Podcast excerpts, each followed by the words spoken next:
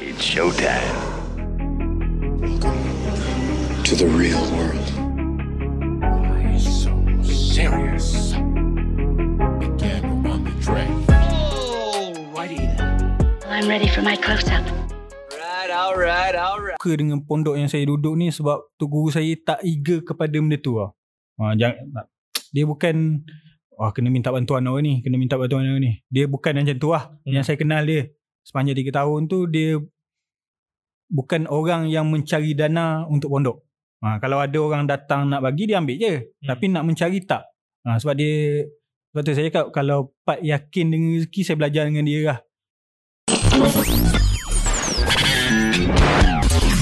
You are now listening to Big Ads Big Story Podcast. Okay guys, uh, kita kembali lagi ke Big Story Podcast di bahagian ketiga untuk podcast kelima ini bersama dengan uh, kita punya tetamu pada hari ini, Anas uh, menceritakan pengalaman dia belajar di sekolah pondok uh, dan memilih sekolah pondok daripada belajar di universiti. Uh, so tadi aku tanya pasal uh, apa ilmu yang kau paling ingat sepanjang kau belajar sekolah pondok dan momen-momen bersama dengan uh, tok guru kau kan. uh, apa yang kau paling ingat? Antaranya macam Kuat sikit. lah. kalau dari segi ilmu macam saya cakap tadi lah. Dari segi attitude dia lah yang saya bawa sampai sekarang. Kira kira ilmu yang kau ingat Hmm. bukannya apa yang dia cakap, apa yang dia tunjuk. Apa yang Betul. ditunjuk. Tapi sebenarnya memang macam tu kan. Hmm. Dakwah yang paling berkesan lah pada aku ialah Hmm. bukan apa yang kau dengar daripada orang tu Hmm. sangat Hmm. sebenarnya. Hmm. Betul. Dia tentang apa yang orang tu tunjuk dekat kau dan itu yang membuatkan kau Lagi terkesan Jatuh. Lah. Hmm. cinta dengan akhlak tu. Betul. Kan? Ha. Kebanyakannya saya rasa 3 tahun duduk pondok benda tu lah yang saya pakai sampai sekarang. Dan Ah. selepas kita jatuh cinta dengan akhlak tu baru kita dengar apa dia cakap betul tak? Betul. Kalau Betul. kita tengok pun sebenarnya itulah dakwah yang Nabi buat. Hmm. So aku aku pun rasa teringin juga nak jumpa tok guru kau ni lepas ni. Boleh, boleh, boleh. Mungkin uh, trip kita ke Terengganu nanti kita singgah sekolah pondok kan. Macam tu guru saya ni dia jenis Ha, ad- apa ciri-ciri pada dia yang membuatkan kau ingat kat dia? satu lagi dia dia suka buat lawak agak sebenarnya time mengajar. Oh, kelakar ke? Ya, Ha. kelakar kan sebab ya kalau ikutkan yang tu kalau tu tok guru lama-lama dia straight dia baca and dia explain secara Aku faham, aku pernah ha, belajar dengan tok guru macam tu juga. ha, Bukan mungkin kata tak bagus, ha, style dia lah gitu kan. Ha. mungkin untuk orang yang muda-muda mungkin tak minat sangat macam tu. Ha, so bila tu guru saya ni dia suka buat lawak. Saya ni jenis suka yang kuat tau. Masa awal-awal masuk pondok kalau dengar lawak sikit je, sampai sekarang lah saya rasa kalau saya dengar kan. Ah, maksudnya kalau ada benda lawak saya suka yang tak tahan.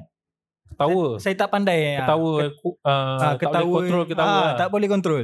Kalau kontrol rasa macam aduh tak puas pula. Lepas tu Okay. dia buat lawak, saya gelak sebab saya duduk dekat dengan dia. Awal-awal saya duduk belakang sebab saya orang baru. Lepas tu ad- kebetulan ada kosong lepas tu dia cakap, ah duduk sini. Hmm. So dekat lah dengan dia. Jarak dia macam saya, dia boleh tengok saya macam tu je lah. Hmm. Ha, so Lepas tu kalau Buat- dia buat lawak, saya gelak. Dia biar gelak. Gelak. Jangan gelak kuat sangat. Dia kata, hilang hafalan ilmu semua. apa? Betul. Mati hati je lagi. Ha. Ha. Tersenyap. Terdiam lah saya. Yalah makan Tak- banyak.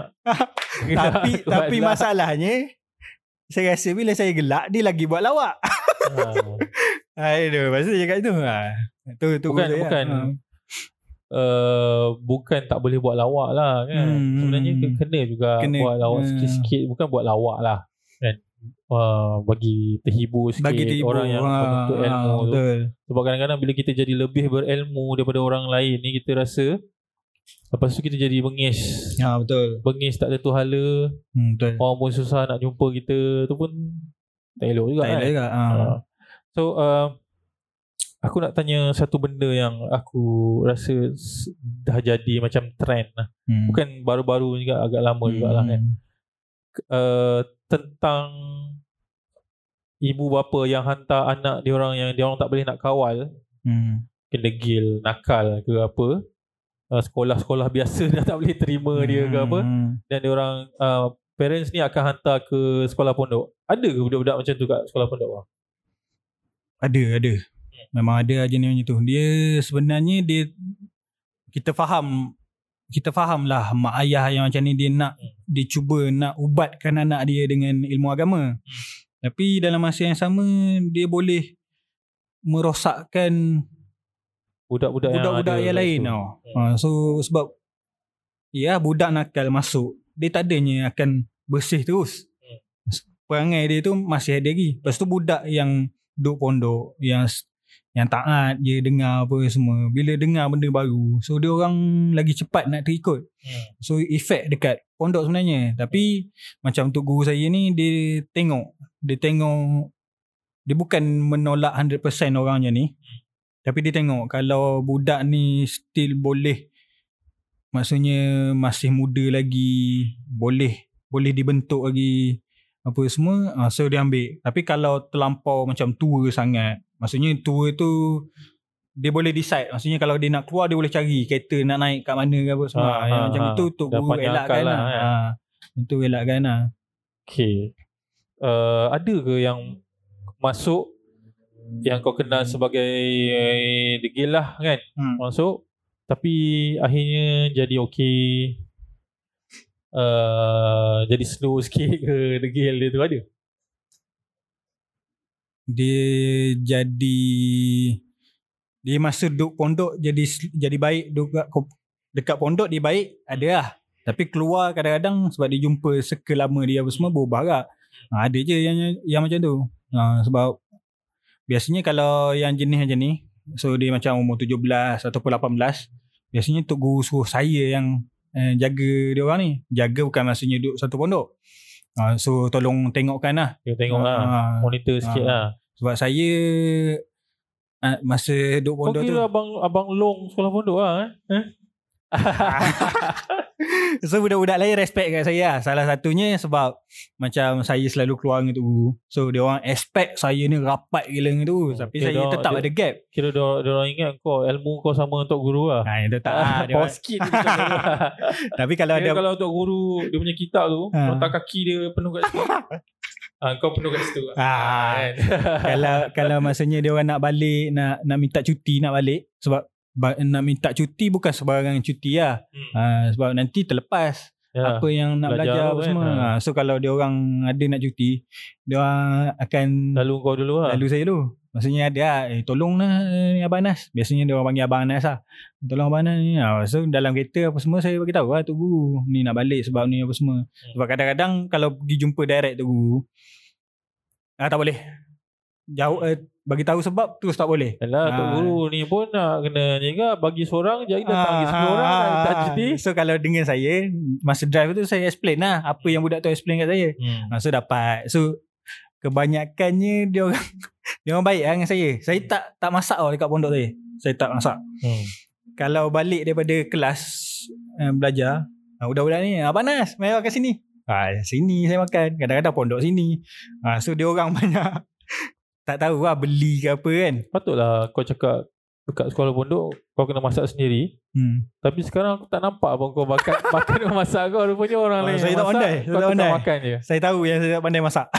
Okay, ada satu lagi isu yang aku nak tanya Hmm. uh, pasal orang minta derma untuk sekolah pondok kan. hmm. Satunya aku nak tahu betul ke yang minta derma tu memang untuk sekolah pondok? Hmm.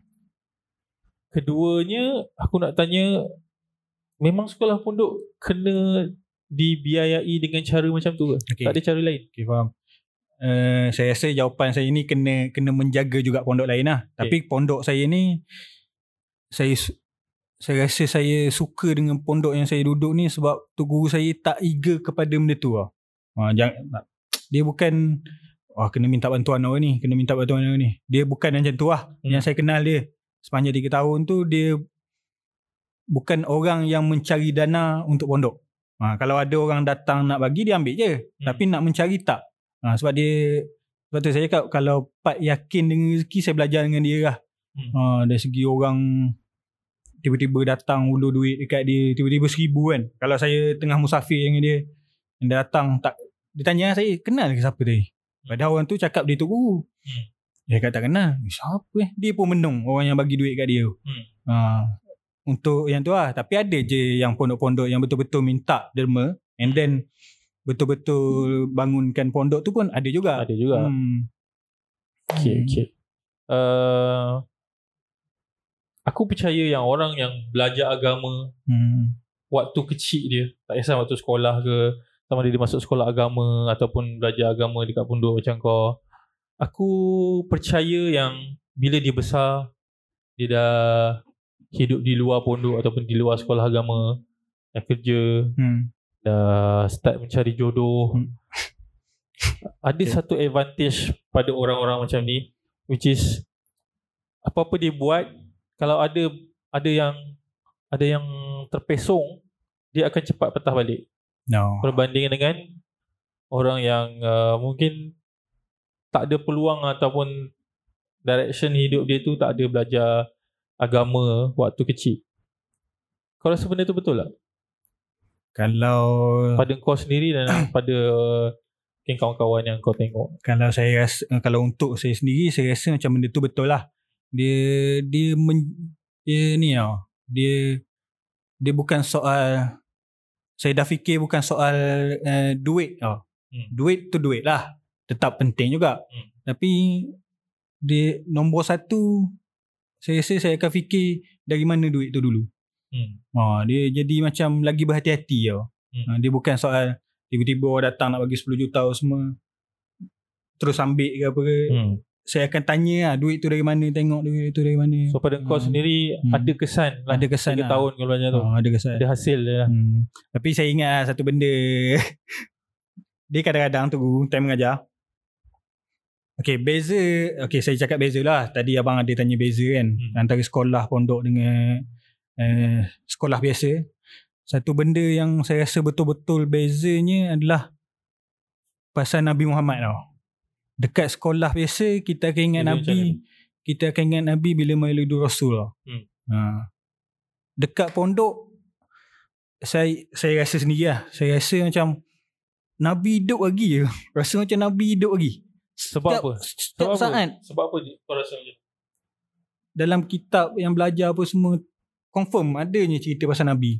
Hmm. Confirm adanya tingkah laku Nabi. Confirm adanya apa So yang Nabi disebabkan pengulangan tu ha, daripada pagi sampai malam, hari-hari. ha. Lepas tu Kau dengan rasa ben, uh, kau rasa uh, hidup lah. Kan? ha, rasa macam oh Nabi ni hidup lagi. Rasa tak adalah rasa tu macam eh Nabi hidup lagi lah. Tak adalah macam tu. Cuma rasa macam cerita tu tak jauh tau. Dekat lagi dengan Hmm. kita sebenarnya. Hmm. Ha, lepas tu antara benda yang tu guru saya selalu tanya tiba-tiba time mengajar apa semua. Ha Anas. Eh. Dah mimpi jumpa Nabi belum? Dia tanya. Ush, saya tanya tu. Kan kita, kan uh, kalau kita mimpi jumpa Nabi kan tu adalah Nabi betul. Ha, kan syaitan tak boleh tiru Nabi apa semua kan. Okey. Hmm. Ya, ha, Anas, dah mimpi jumpa Nabi belum? Kata, tak lagi. Kurang selawat tu. Cuci sikit lagi. Tapi itu sebenarnya dalam gurauan lah kan. Ha, dia dalam gurauan tapi dalam masa yang sama saya rasa Ha. lah. Dia nak tegur bab yang Ha, kena selawat. ha, Ha, ha. jadi itu point dia kan. Ha. Ha. Sebab Cuma- tu lah uh, aku pernah dengar ada ustaz cakap memang memanglah kalau kita mimpi nak bertemu dengan Rasulullah Hmm, sallallahu sallallahu alaihi wasallam ni Hmm. Uh, itu memang Rasulullah. Ya betul. Cuma uh, sebab syaitan tak boleh menyerupai Hmm. uh, Rasulullah sallallahu alaihi wasallam lah. Hmm. Cumanya macam mana kita nak tahu yang yang itu adalah Rasulullah sallallahu alaihi wasallam? Yang tu Macam mana keyakinan kita yang itu adalah Rasulullah sallallahu alaihi wasallam? Memanglah syaitan Hmm. tak boleh menyerupai Hmm, hmm, dia, hmm, hmm, tapi dia boleh menyerupai orang yang kita sangkakan dia kan. Hmm. Ah, itu itu pula Tu tricky ah, kan. tak silap saya tu guru saya cakap memang kau apa on the spot yang kau akan tahu tu adalah Nabi walaupun kau tak kau tak pernah jumpa apa semua. Ha, memang kau akan ni macam ada seorang kawan saya benda-benda macam ni saya cemburu gak tau. Saya cemburu. Lepas tu bila tanya pasal mimpi jumpa Nabi apa semua jujurnya saya tak pernah lagi lah jumpa sampai sekarang. Dan saya rasa je benda tu macam eh asal aku eh. Kadang-kadang saya persoal kat diri saya macam Hmm. Asalnya silap apa aku eh. Uh, rasa rasa takut tak soal benda tu rasa takut ya Allah mungkin salah aku kat mana ya. Tapi tak tak pernah mimpi jumpa Nabi Ah. tak masuk Ah, tak, tak masuk kita ah, tak masuk ah, syurga tak, kan. tak, tak masuk tu. Tapi macam macam kawan saya dengan tingkah laku dia apa semua uh, apa ni banyak selawat apa semua. Apa ni suka pakai serban apa semua. Dia dia cerita kat saya sendiri lah dia cerita kat saya cakap aku tak mimpi lagi jumpa dengan Nabi cakap. Tapi ada satu mimpi tu uh, dia situasi lama tan, apa padang pasir apa semua. Tapi ada seorang yang bagi tahu dia Yagi Nabi lalu kat sini dia cakap. Yagi Nabi lalu kat sini ha, dia tunggu tunggu punya tunggu pap dia sedar dia menangis dia menangis sebab kenapa tersedar sebelum Nabi lalu eh macam ha, sebelum pada yang Nabi nak lalu tu dia mimpi yang Saidina Umar letak satu kain dekat bah- badan dia semua dia cerita saya gembira lah untuk dia tapi bila saya dengar saya, Allah cemburunya lah saya kenapa kau boleh mimpi kan tapi Faham, dengan faham, tingkah faham. laku dia apa semua tak tak pelik lah untuk Tapi dia mimpi. kadang-kadang macam ni kan. Macam kalau lah kau hari-hari eh hmm. daripada subuh hmm. sampai ke malam Hmm. sambung lagi esok subuh sampai ke Hmm. malam Hmm. kau sentiasa uh, stalk Instagram Hmm. uh, girlfriend kau hmm. Hmm. baca copywriting dia Hmm. Hmm. tengok story dia Hmm. sebut nama dia Hmm. chances untuk kau mimpi pasal girlfriend kau malam tu tinggi lah Ah, lagi kan? tinggi lah. Ha. So point aku Aku rasa Kalau kita mimpi uh, Bertemu dengan Rasulullah SAW ni Maksudnya Hidup kita memang dah dipenuhi Dengan mengingati Ah, dia Waktu betul. kita sedar betul. Bukanlah kita boleh macam Aku nak mimpi Aku nak mimpi eh. Lepas tu Ah, dia betul, mimpi Dia betul. tak macam tu lah kan nah, Aku rasa lah So logiknya macam tu lah Hmm. so, Aku aku tak nak Aku tak nak korang yang tengok video ni Rasa macam uh, Untuk orang yang berazam Untuk nak jumpa Nabi Dalam mimpi tu Macam Ish, Apa benda ni Ajar Hmm. anak-anak murid Sampai Semua nak jumpa Nabi Hmm. Dia kan macam tu Aku rasa Itu yang tersurat Yang Hmm. tersiratnya adalah uh, Itu adalah Ajaran Tok Guru Untuk kita sentiasa Hmm, Ingat betul. pasal Nabi Betul. Cerita pasal Nabi Hmm. sebab aku aku pernah dengar aku aku selalu dengar konten banyak daripada Indonesia lah Hmm. dan salah satu uh, ulama daripada Indonesia yang Buya Hmm. Syakur Hmm. Buya Syakur ni kata uh, bila kita selawat apa semua dia Hmm. bukan selawat tu sebenarnya memanglah uh, selawat bila kita kata selawat atas Nabi Nabi tidak akan tercedera ataupun bertambah lebih baik dengan selawat kita pun Hmm. kita selawat tu bukannya untuk Nabi Hmm. kita selawat, kita selawat tu sebenarnya adalah untuk kita Hmm. dan Hmm. untuk Nur Muhammad tu Betul. hidup Hmm. di di di di kalangan kita. Hmm. Dan ada satu benda dia cakap kan. Sebab tu kita uh, baca dalam tayar akhir kita. Hmm. Ah, okey, apa? Apa bacaan tayar akhir? Se- Selaku uh, pelajar sekolah pondok. Sayyidina Muhammad. Bukan, bukan bacaan tayar tayar akhir daripada awal. Oh, kan takut salah pula. okay. Okey. Masa Okay. kita ba- baca baca tahiyat tahiyat lah. Ah, okey. Oh, bukan tayar akhir lah, tahiyat kan. Kita baca assalamualaikum. Ha. Kenapa kita baca assalamualaikum? Sebab berdasarkan nahu kan, grammar, Hmm. assalamualaikum tu, ka tu Hmm. bermaksud orang tu de- depan kita tau. Hmm. Hmm. Hmm. Hmm. Ha. Kan? Secara detailnya wallahualam lah saya tak faham. Ha. Tapi Macam uh, apa? Uh, salam sejahtera ke atas Hmm. kamu lah. hmm. hmm, So hmm. ka tu ialah Nabi. Nabi Muhammad. Nabi kan? ha. So kalau kita, kalau Nabi tu jauh Hmm. Dan kita sedang me, me, memberi salam kepada Hmm. Nabi, Hmm. kita akan cakap ka, kita akan Hmm. cakap hu. Hmm. Hmm. Ha. Hmm. Nah. So ka ni maksudnya orang ni depan kita tau. hmm. hmm. So bukan bukan itu menunjukkan betapa dekatnya bila kita semayang hmm. betapa dekatnya Nur Muhammad tu dengan kita. Deep pula ah kita punya macam, mengaji pondok lah aku rasa. Tak. Nah, sebab Tak. lepas satu lagi Assalamualaikum ayuhan nabiyyu Hmm. kan. Hmm. Kita tak guna ya ayuhal. Hmm. Kita guna ayuhal. Hmm. Ayuhal tu maksudnya orang uh, bukan orang lah maksudnya. Ayuhal ni maksudnya subjek yang kita c- sedang bercakap ni Hmm. depan Hmm. kita. Kalau tak baik kita baik ayatnya ya ayuhal lazina amanu. Hmm. Ya ayuhal lazina amanu tu maksudnya Tuhan sedang bercakap dengan orang-orang yang beriman maksudnya ramai jauh Hmm. Hmm. Hmm. Hmm, lebih kurang tu lah. Saya nak explain Ah. pun tak. Aku- pun tak tahu Okay, sangat. Aku nak uh, Ah. kau sahkan lah benda ni. Ah. Nanti nanti kita jumpa tak guru kita tanya. okay, insyaAllah. Minta maaf kalau ada salah kan. Cuma boleh boleh tanya ustaz masing-masing lah Hmm. uh, untuk lebih kepastian tapi ini eh, apa yang aku belajar dan apa yang aku dengar lah. Hmm, lepas tu uh, saya rasa kalau ada perkataan yang saya rasa Togu dulu masa duduk pondok saya ada sedia satu buku buku apa eh kalau orang KL panggil kalau Terengganu buku lock tahu tak buku lock yang buku kulit tebal tu eh Hmm, dia punya hmm, ni tebal tapi ada yang kecil punya kan Hmm. so buku kecil tu dia ha, buku yang kecil punya saya tulis saya suka tulis lah apa-apa kata hikmah daripada ulama ni Hmm. Ha, walaupun ada je dekat dalam kitab tu dah ada tapi saya salin balik. Ya. Ha, semua. Sebab nak cari balik dalam kitab tu Ha, kan senang. ha. Kan? Kalau kita kata- kecil tu kan. Kata-kata daripada tu guru sendiri apa semua. Tapi buku tu hilang. lah. Bila last saya nak keluar buku tu hilang. Oh, saya rasa macam aduh. Sayang lah. Kau pernah Pasal, dengar cerita pasal Imam Ghazali tak? ha, tahu. Pasal apa? Betul. Kena ingat tau. Ah. ha, pasal antara, Aku tak payah ulang lah cerita tu. antara benda, antara benda yang saya ingat, dia cakap, dia kata, kan ada setengah orang kan, bila dia dah ke ke arah ke agama yang dia rasa dia ke arah agama so dia macam menolak tau dunia ni 100% tau. Okay. mungkin golongan sufi lain lah. Hmm. mungkin dia dah yakin dia lain macam kan? So macam orang yang baru ni dia cuba meniru. Hmm. tapi jumpa orang tu sikit ah dunia tu. Ah dunia tu kan? Ah tu guru saya selalu cakap macam dia kata dunia ni nak kata tak ada manfaat langsung pun tak juga dia cakap. Hmm. ha, dunia ni tu guru saya umpamakan sebagai alas kaki tau. Umpam dunia ni umpama alas kaki. Ada tak manfaat Hmm. manfaat ada Ada. lap kaki Tolak kaki. Ha, tetap ada manfaat. Tapi kalau ambil kantar pembesar tengok dekat situ berapa Ada juta kotor kuman. Hmm. Berapa juta kuman kat situ. Itulah dunia. Nak menafikan bahawa dunia ni tak ada manfaat. Tak boleh. Tetap aku, ada aku, manfaat. aku pernah dengar sampai dunia tu letak dekat tangan jangan letak kat hati lah. Hmm, hmm. Kira untuk guru kau cakap dunia tu jadi alas kaki dah next level lah tu. Lagi bawah Ya. lagi.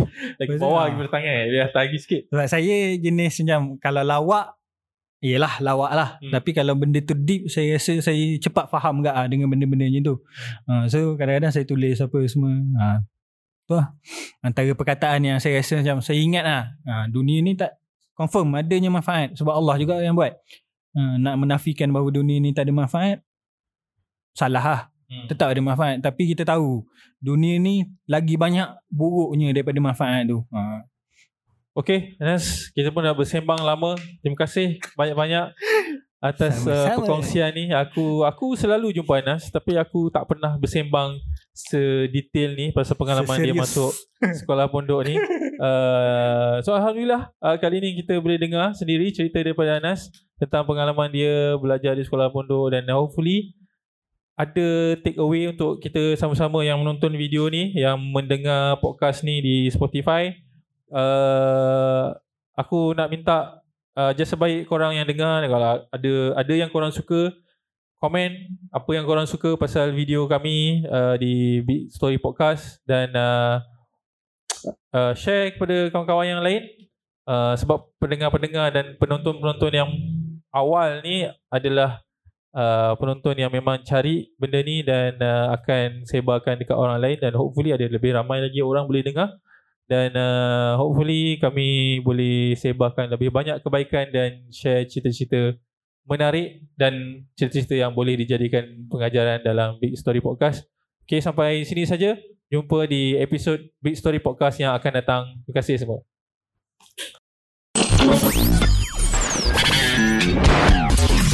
You are now listening to Big Ed's Big Story Podcast.